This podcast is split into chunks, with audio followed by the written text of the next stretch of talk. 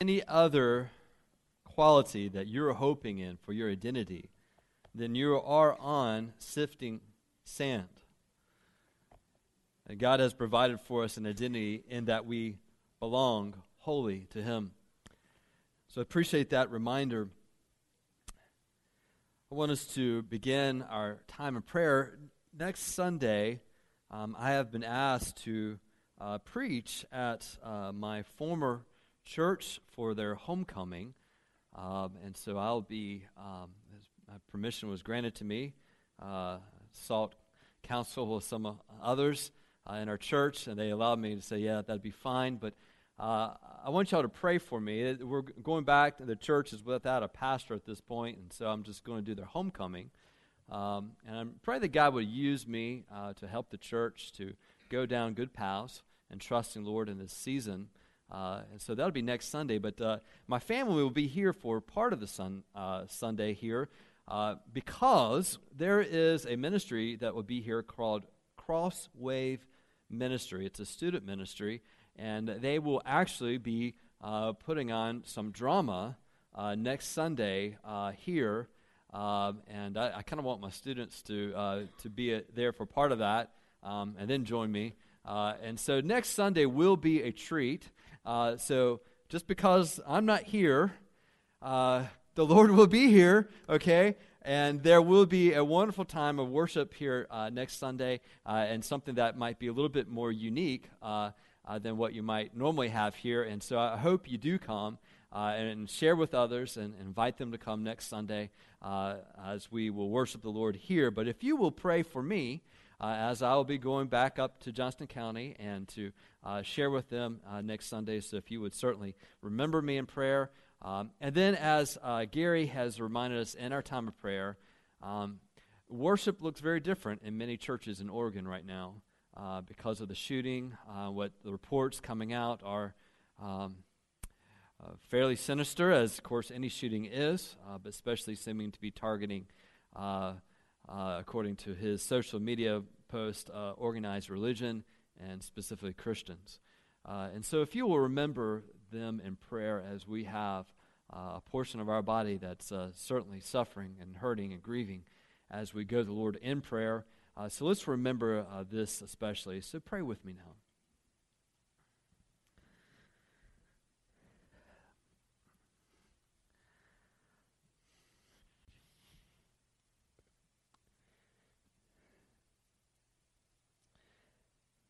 So, Father, we have experienced evil and hate in our country,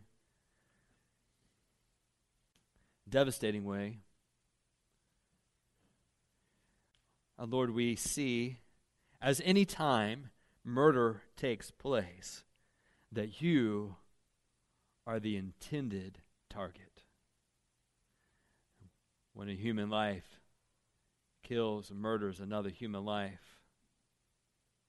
they are attacking you because it is your very image that you have made us, and our value comes from the fact that you have made us in your image to ultimately reflect your glory. So, Father, we have lived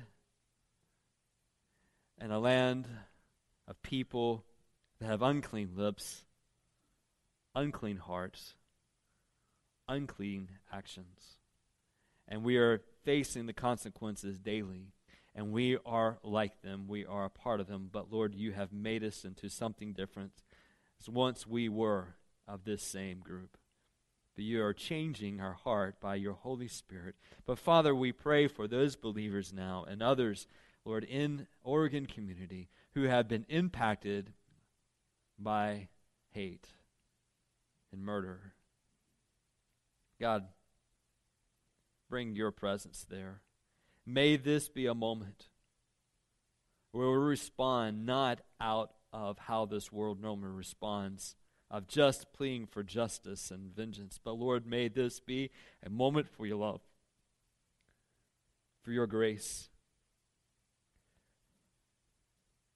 Because it is really aware, Lord, it's not just legal issues that's going to fix heart problems, but God, your Holy Spirit working through believers who, in the face of the tragedy, who, as lambs being led to slaughter, speak different, love different, hope different, show something different. God, shine forth.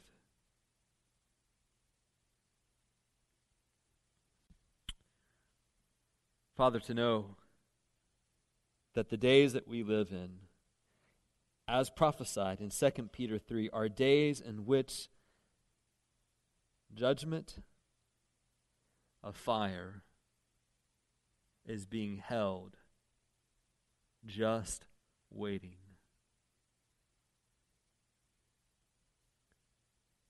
And that the only thing that keeps that from being realized is your mercy and patience and the prayers of your people.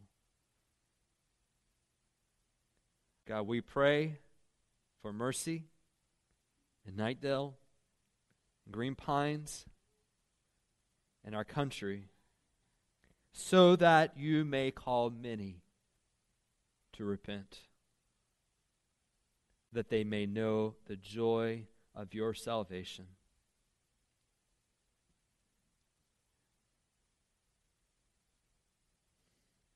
Lord, we do not deserve your mercy, and that's what makes it mercy. But thank you for it. We pray this in your name. Amen.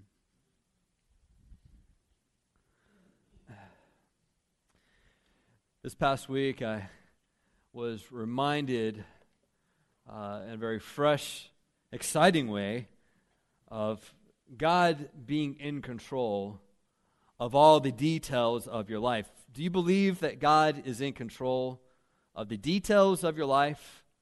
Who comes into your life? The good and the bad, the accidents, the traffic, the appointments, the missed appointments. This past week, I just had a, an amazing encounter in which uh, uh, one of our church members was moved to North Raleigh for uh, assisted living.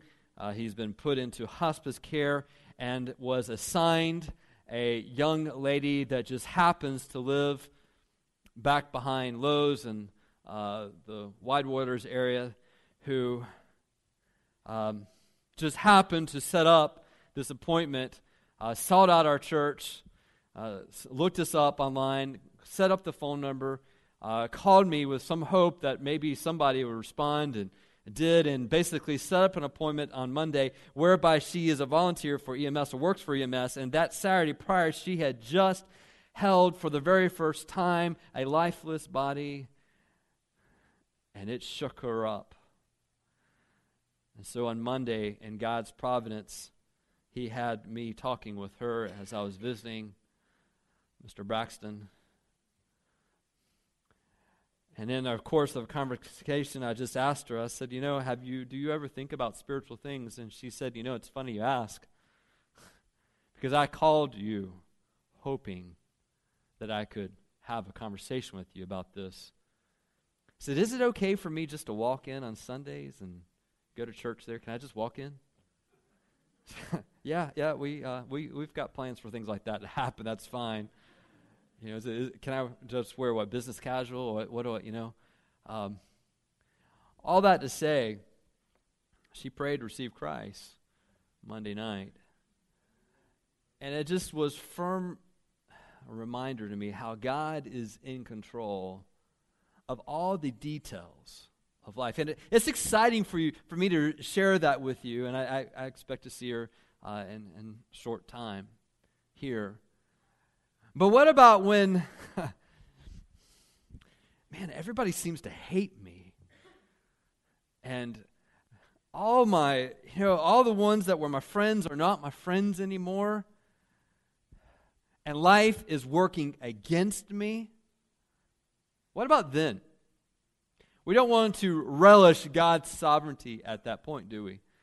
That He's in control of these things. So I want to take you to a passage in Acts as we're following along in, in Acts. I come across this in Acts chapter 21, and for whatever reasons, a lot of people don't preach on Acts chapter 1 and chapter 22 chapter 23, they're just kind of like, well, this is the same old stuff. You know, this is this. These are the events that happen for Paul to be arrested. But there's just something that stands out to me as I read this, Acts chapter 21, thinking through what Paul must have been thinking and feeling as we read this, beginning with verse 17 through um, really 30, 37, 38. And I, I want us to understand that God is in control. And one of the hardest things for us to deal with in life is when people sin against you. Those, those are the things that we can spend the rest of our life trying to deal with and recover from. When people hurt you, when they sin against you, because we see their guilt, we see their hand in it. And that's really all we see. And so they're guilty. But we rarely can see the hand of God, even when people sin against us. And I just want to look at this story that Paul that happens to Paul with the hope that you can see the hand of God when people were sinning against Paul. Now the story of this is just simply saying this is how Paul got arrested. This is how it went down. But there are some hints given to us right prior to this that lets us know God's in this. God's in this. And it's just an example to us, just for us to remember when these things happen to us, God is still invo- involved in this. So, uh, as we read this, I just want you to think about what are the sins that happened to Paul as we read this. So, if you'll uh, stand as we read this together, Acts chapter 21, verse 17.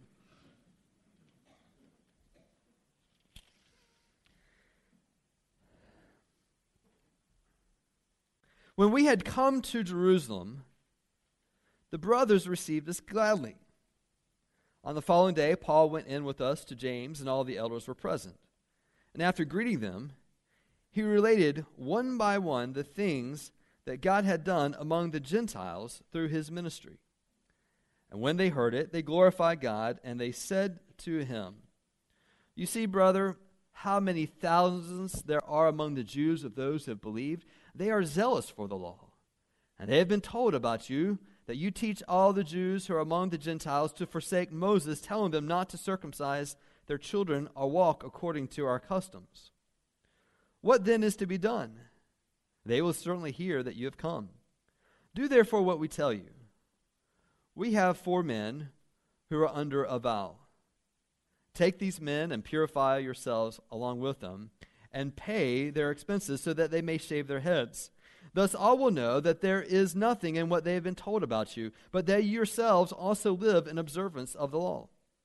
But as for the Gentiles who have believed, we have sent a letter with our judgment that they should abstain from what has been sacrificed to idols, and from blood, and from what has been strangled, and from sexual immorality. Then Paul took the men, and the next day he purified himself along with them, and went into the temple, and gave, giving notice when the days of purification would be fulfilled, and the offering presented for each one of them. And when the seven days were almost completed, the Jews from Asia, seeing him in the temple, stirred up the whole crowd and laid hands on him, crying out, Men of Israel, help! This is the man who's teaching everyone, everywhere, against the people and the law and this place. Moreover, he even brought Greeks into the temple and has defiled this holy place. For they had previously seen Trophimus the Ephesian with him in the city, and they supposed that Paul had brought him into the temple. Then all the city was stirred up, and the people ran together, and they seized Paul and dragged him out of the temple, and at once the gates were shut. And as they were seeking to kill him, word came to the tribune of the cohort that all Jerusalem was in confusion. He at once took soldiers and centurions and ran down to them, and when they saw the tribune and the soldiers, they stopped beating Paul. Then the tribune came up and arrested him and ordered him to be bound with two chains, and he inquired who he was and what he had done. And some of the crowd were shouting one thing and some another, and as he could not learn the facts because of the uproar, he ordered them to be brought into the barracks. When he came to the steps, he was actually carried by the soldiers because of the violence of the crowd, for the mob of the people were following, crying out, Away with him! As Paul was about to be brought into the barracks, he said to the tribune, May I say something to you? And he said, do you know Greek? Are you not the Egyptian then who's recently stirred up revolt and led up 4,000 men of assassins out into the wilderness? Paul replied, I am a Jew from Tarsus in Cilicia, a citizen of no obscure city. I beg you, permit me to speak to the people. And when he had given him permission, Paul, standing on the steps, motioned with his hands to the people. And when there was a great hush, he addressed them in the Hebrew language. You may be seated.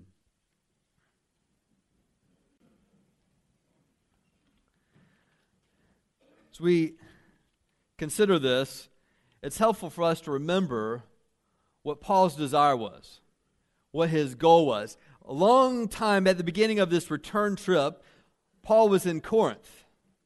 Remember, his goal was to collect money for these Jews in Jerusalem and Judea area because of the famine. So he had been spending a lot of time, a lot of effort gathering up money to help the poor in Jerusalem. But in Romans chapter 15, when he was in Corinth, he writes this little bit to say, This is my hope, this is my desire. He says, verse 22, Romans 15, This is the reason why I've often so been hindered from coming to you. Now, since I no longer have any room for work in these regions, and since I've longed for many years to come to you, talking to Rome, I hope to see you in passing as I go to Spain and to be helped on my journey there by you once I've enjoyed your company for a while. So, his goal, he has been trying time after time after time to go to Rome, a city he has not yet been, to visit people he's not yet visited, but there are many Christians there hoping to be helped along the way to go even further west into Spain. We do not know if he ever did that. At present, however, I'm going to Jerusalem bringing aid to the saints. Macedonia and Achaia have been pleased to make some contributions for the poor among the saints at Jerusalem, for they are pleased to do it. Indeed, they owe it to him, for if the Gentiles have come to share in their spiritual blessings, they ought also to be of service to them in material blessings. What therefore I have completed this and have delivered to them what has been collected, I will leave for Spain by way of you. I know that when I come to you, I will come in the fullness of blessing of Christ. I appeal to you, brothers, by Lord Jesus Christ and by the love of the Spirit, to strive together with me in your prayers to God on my behalf. Listen, he's praying that I may be delivered from the unbelievers in Judea and that my service for Jerusalem may be acceptable to the saints. All right? Isn't that interesting? His goal is to go to Rome after delivering this money and then be helped into Spain. And he says, Will you pray with me that I can be delivered from those in Judea? So, what did we just read? That didn't happen. That didn't happen. Paul's prayer and his appeal, God said, No. You are going to be delivered into the uh, hands of the Judeans who will turn you into the, to the Romans. So his desire is to go on. All right? So I think it's helpful as we read this, uh, as we follow the story and what happens here. So I, I ask you to, to think about what are the sins that happens to Paul.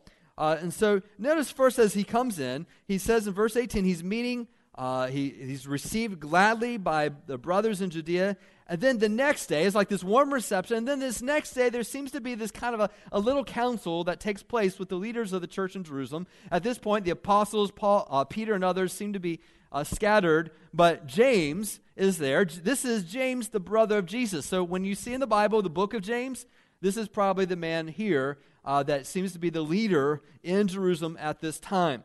And so they have this little meaty mini council there to address an issue. And so he says, he related one by one the things that had done among the Gentiles through this ministry, and they heard it and they glorified God. There was a genuine, like, this is amazing what God is doing. But then they kind of share their story. Let me tell you what God has been doing here as they focus on the, the Jerusalem Jews uh, uh, and them come to know the Lord. And so they see this, uh, and as we read the text, he says, They said to him, You see, brother, how many thousands there are among the Jews have who have believed. Now, we know from Paul, he would rejoice at that. Romans 9, verse 3 says, I, He would have longed for this, rejoice in this news. And in fact, in chapter 10, he says, I would rather be cursed so that my Jewish brothers would come to know Christ. And so we know that Paul would have rejoiced at this information. But notice this little bit here they say in verse 20, and they are all zealous for the law. And they have been told about you that you teach all the Jews who are among the Gentiles to forsake Moses, telling them not to circumcise their children or walk according to our customs. All right, now, Paul really hadn't been teaching that, that you don't have to do that, uh, that, that Jews should leave. But there's a little bit of truth in that.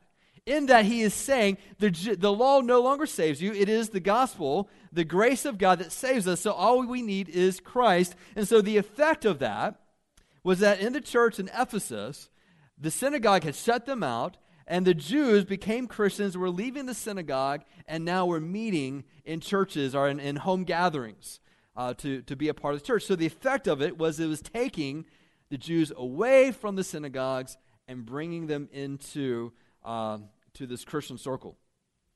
Now, what you need to just know in your mind is like, this is getting complicated. There's just two cultures at work here. There's the Gentile culture and worshiping God, and the Jewish culture and worshiping God. One of the things you find in the New Testament is there's not a lot of instructions in how to culturally worship Christ. And it's very pointed in that, so that the gospel can flourish in any culture. For instance, how many of you, well, I don't want to do that, but let me just start here. How many of you have ever ate pig? Raise your hand. Some of you are doing it very enthusiastically, I see. okay. Where, where is where's brother Iliad or Kin or Bernard? I, I didn't see if y'all raised it. Did y'all raise your hand? Okay, y'all raise your hand when you ate pig. I I I say that because when I was in Kenya and I was meeting some of the believers, they asked me that question Do the Christians in America eat pig? And do they smoke? I didn't want to ask that question. I said, Yes, they do. In fact, we even gather in church meetings and eat pig together. now, we laugh and chuckle, but they did not. And some of you know why. Because in that particular section where I was at, you're not a good Christian if you're eating pig. One of the things that's interesting also, uh, you know, in the, in the, age of social media, some of us have our baptisms uh, on social media. You wouldn't know this, but I've gotten a little bit of flack about that. Not from anyone here, but from my Belarusian brothers and sisters. And you may not know this, but in Belarus, people don't get baptized until they're about 16, 17, 18. And so when they saw a post of this church having baptisms, they just kind of marked it off. That's a bad church. That's a, no. They, they've, they've got some problems there. Uh, you see, what I'm just bringing to you is culturally, there are issues that, in the age of social media, it just makes it even more uh, challenging. And these are just little things. But here in Paul, there was about to be a major cultural collision with how they worship Jesus Christ. Because many of these people were growing up say, This is what people of God do. We go to the temple, we, we uh, do our offerings, we refrain from certain foods, we have circumcision. This is how I was raised. And then at the same time, there's other Gentiles saying, I wasn't raised that way. Do I need, is that really what's going to be required for me to be a follower of Jesus Christ? And so the Jerusalem Council met together and said, No, that's not what's going to be required. In fact, they reiterate that uh, as, as they're talking. He says, You know what? We've sent a letter, and see this in verse 25. We have sent a letter with our judgment that they should abstain from what has been sacrificed to idols, and from blood, and from what has been strangled, and from sexual immorality. He says, he says I'm going to reiterate these are the things that matter to help us have community together. One of the biggest challenges that we will face here at Green Pines and are facing is culturally how we worship. Not just whether we have Kenyan brothers, Hispanic brothers and sisters, or other people groups coming, but even among generations. How we worship together. And there's this cultural collision that takes place, and Paul feels the brunt of it. You see, it wasn't wrong necessarily to be circumcised. And so the Jewish leaders, James and others, were not teaching against it because that was not that was not a big deal. They wanted someone to receive the news of Jesus Christ, not get hung up on whether or not they were circumcised or not, and not listen to Jesus Christ. So they weren't making it a point of emphasis about the circumcision. They were pointing out Jesus Christ, and that's okay. But when there's thousands of people who are now zealous for the law and yet believing in Jesus Christ, and you got Paul coming in, and and they're worshiping different, and he's teaching things that's somewhat different, not what they're used to, then they have a major unity problem on their hands. So you can see why this little mini conference takes place the very next day. All right? So here they are. And they're saying, look, we've got a problem on our hands. They're all zealous for law. They've been told about you. And, and, and these things aren't true. But nonetheless, they believe him. So it doesn't really matter whether it happened or not. This is how they perceive you. Now, we know from Josephus' historical writings around 56 57 is when this takes place in Pentecost. Josephus tells us that this was a time of major nationalism in the Jewish people group. In other words, all things Jewish. Everything else that's not Jewish is less than. And so there's this huge drive to make sure that everything it maintains its Jewish identity. In fact, this zeal culminates eventually into AD 70 with this full out revolt against Rome. And that's when Rome comes with Titus and others and destroys Jerusalem. All right? So nationalism is on a growing high and all things Jewish. And here comes Paul bringing out how Gentiles can be people of God also, and God's grace extends to them that they even get the Spirit of God, and that the temple is not really necessary. Nationalism was a problem. Did you know that's what, uh, what was part of the drive in killing Jesus? In fact, in Luke chapter 4, I want you to just turn this for, for a second. Luke chapter 4, verse 6, uh, verse 16. This is where Jesus was in his hometown, all right, Nazareth.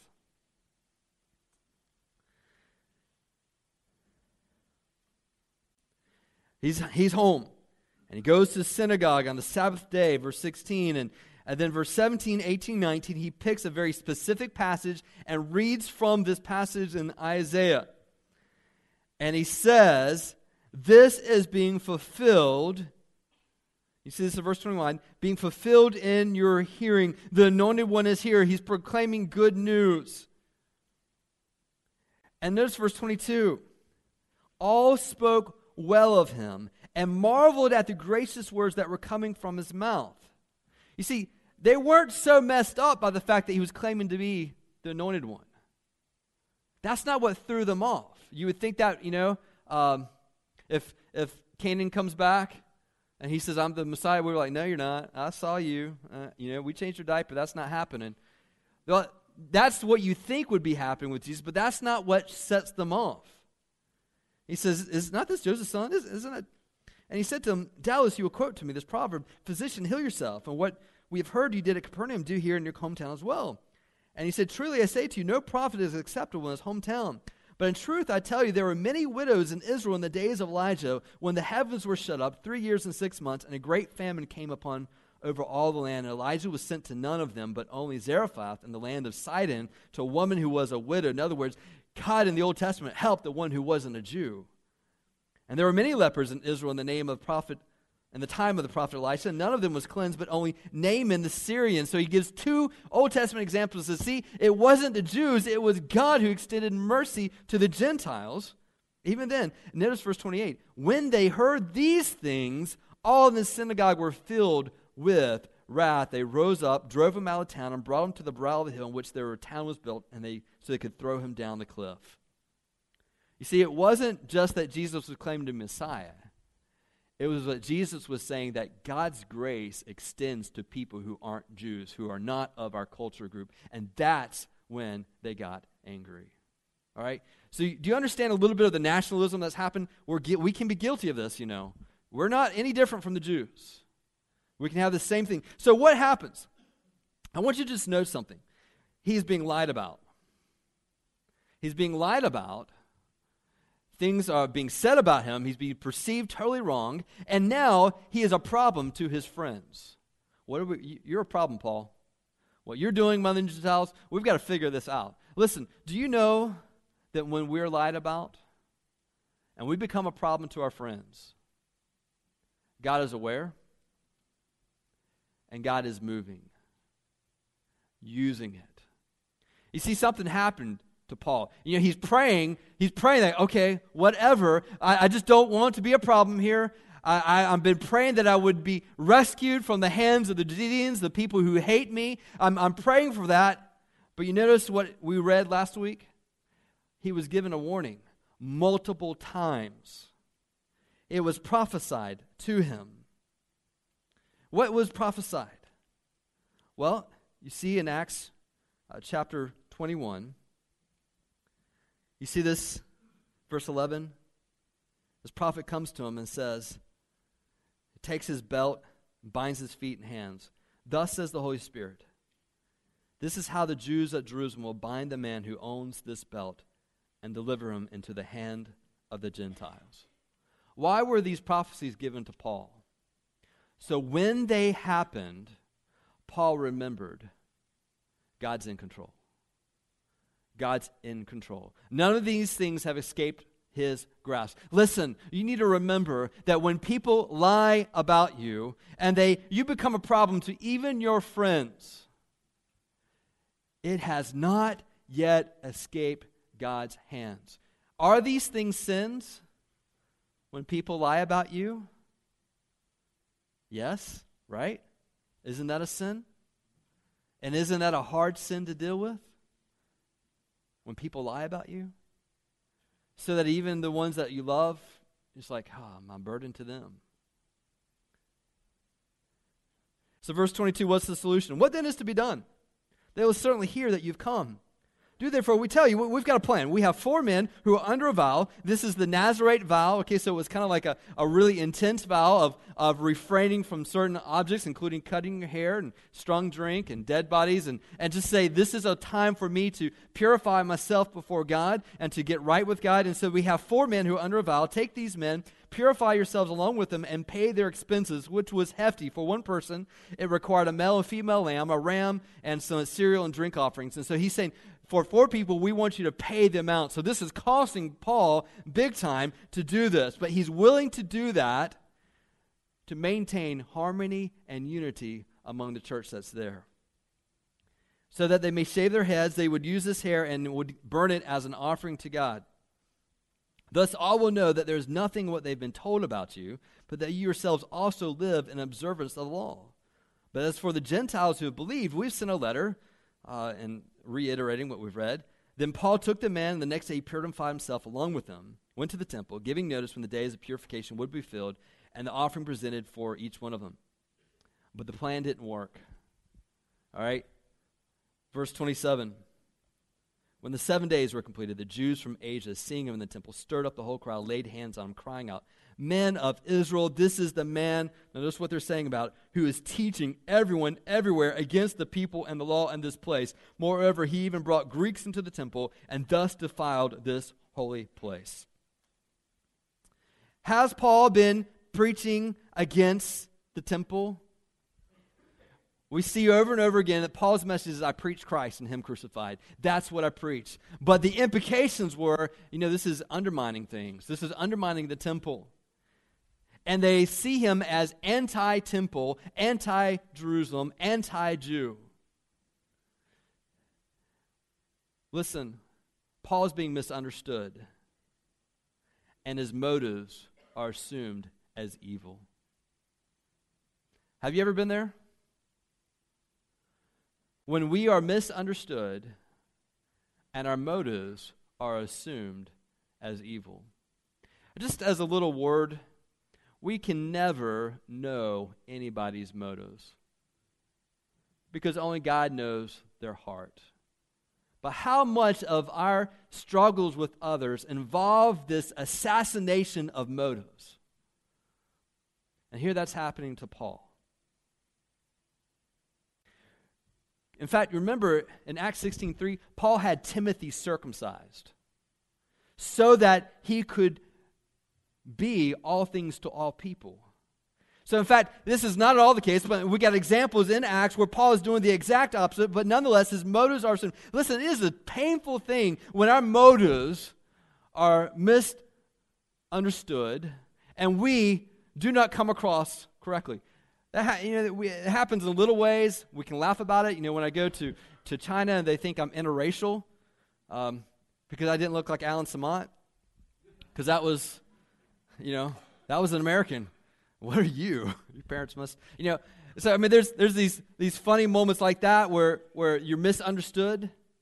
Uh, then there's even more humiliating things. I, I remember one time I was I befriended a, a, girl in college. I thought she was a, a pretty girl and uh, just a sweet personality, and so we got to be close friends. And then we, you know, I, I asked her out to, to go out to eat, and and uh, I was in the process of having this conversation, and I'd made some kind of statement implying that what we were on was a date, and she didn't understand that as a date.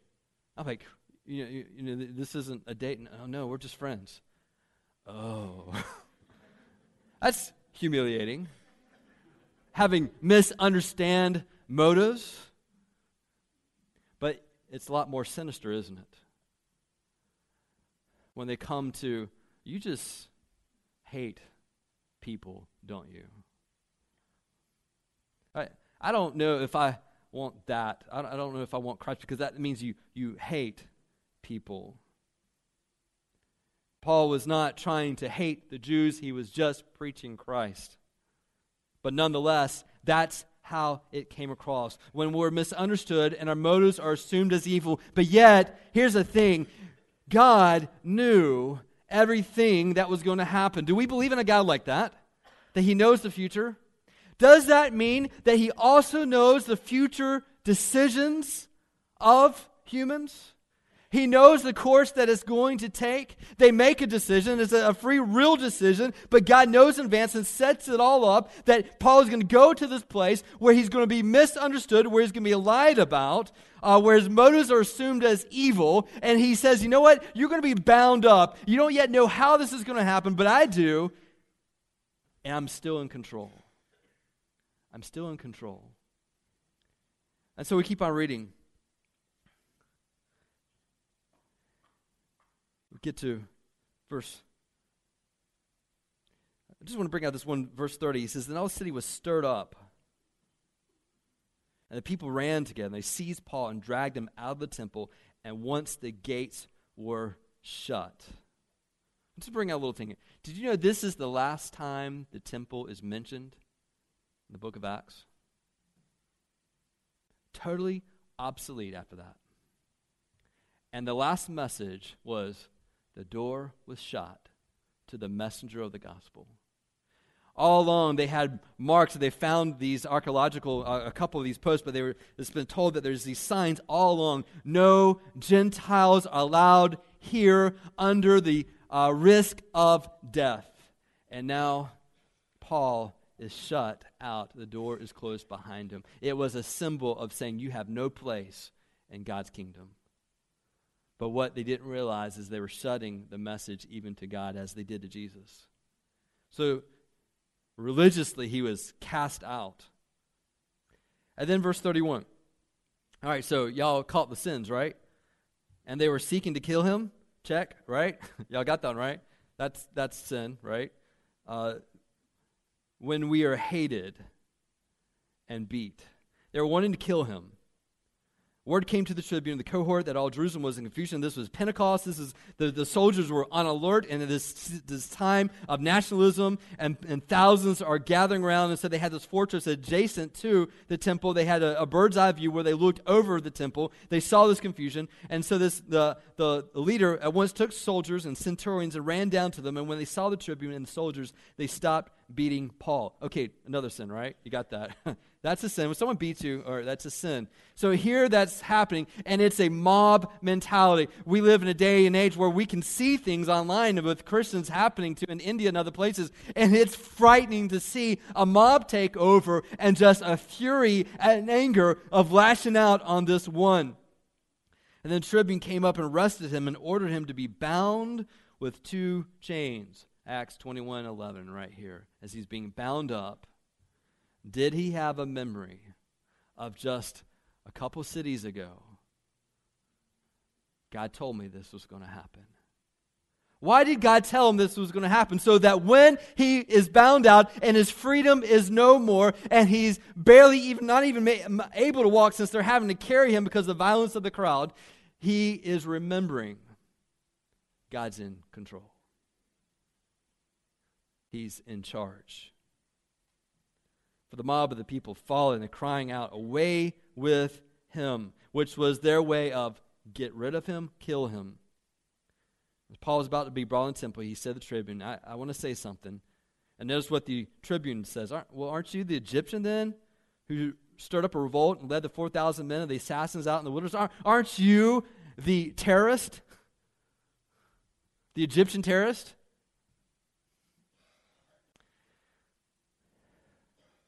When Christians are lumped with the ones who are disrupting the peace of our country, be prepared. Be prepared. And Paul says, uh, I know that's not me. I'm a Jew from Tarsus, a citizen of no obscure city. I beg you, permit me to speak to the people. And when he had given him permission, Paul, standing on the steps, motioned with his hands to the people. And when there was a great hush, he addressed them. And Paul gives this powerful confession and testimony. All this is happening, and he allows him to share the gospel. What would you be willing to endure if it means that you can share the gospel with someone? When it's all said and done, we find that uh, appeal takes place, and there's one uh, civil court out of our criminal court after another, te- and ultimately, Paul says, I appeal to Caesar, and it's told to us that even in Rome he goes. And the very hope that he had to one day go back to Rome, Paul accomplishes, but not at all in the way that he had thought and planned. But Paul is brought by the hand of God, even before the Caesar, to share the gospel. What are the things you pray for in your life? You pray that God help me to love people. Help me to follow Christ. Help me to be bold in my witness. Help me to share the gospel with a certain group. What if God, in answering that proud prayer, allowed painful things to happen so that prayer could be answered? Would you still pray those things?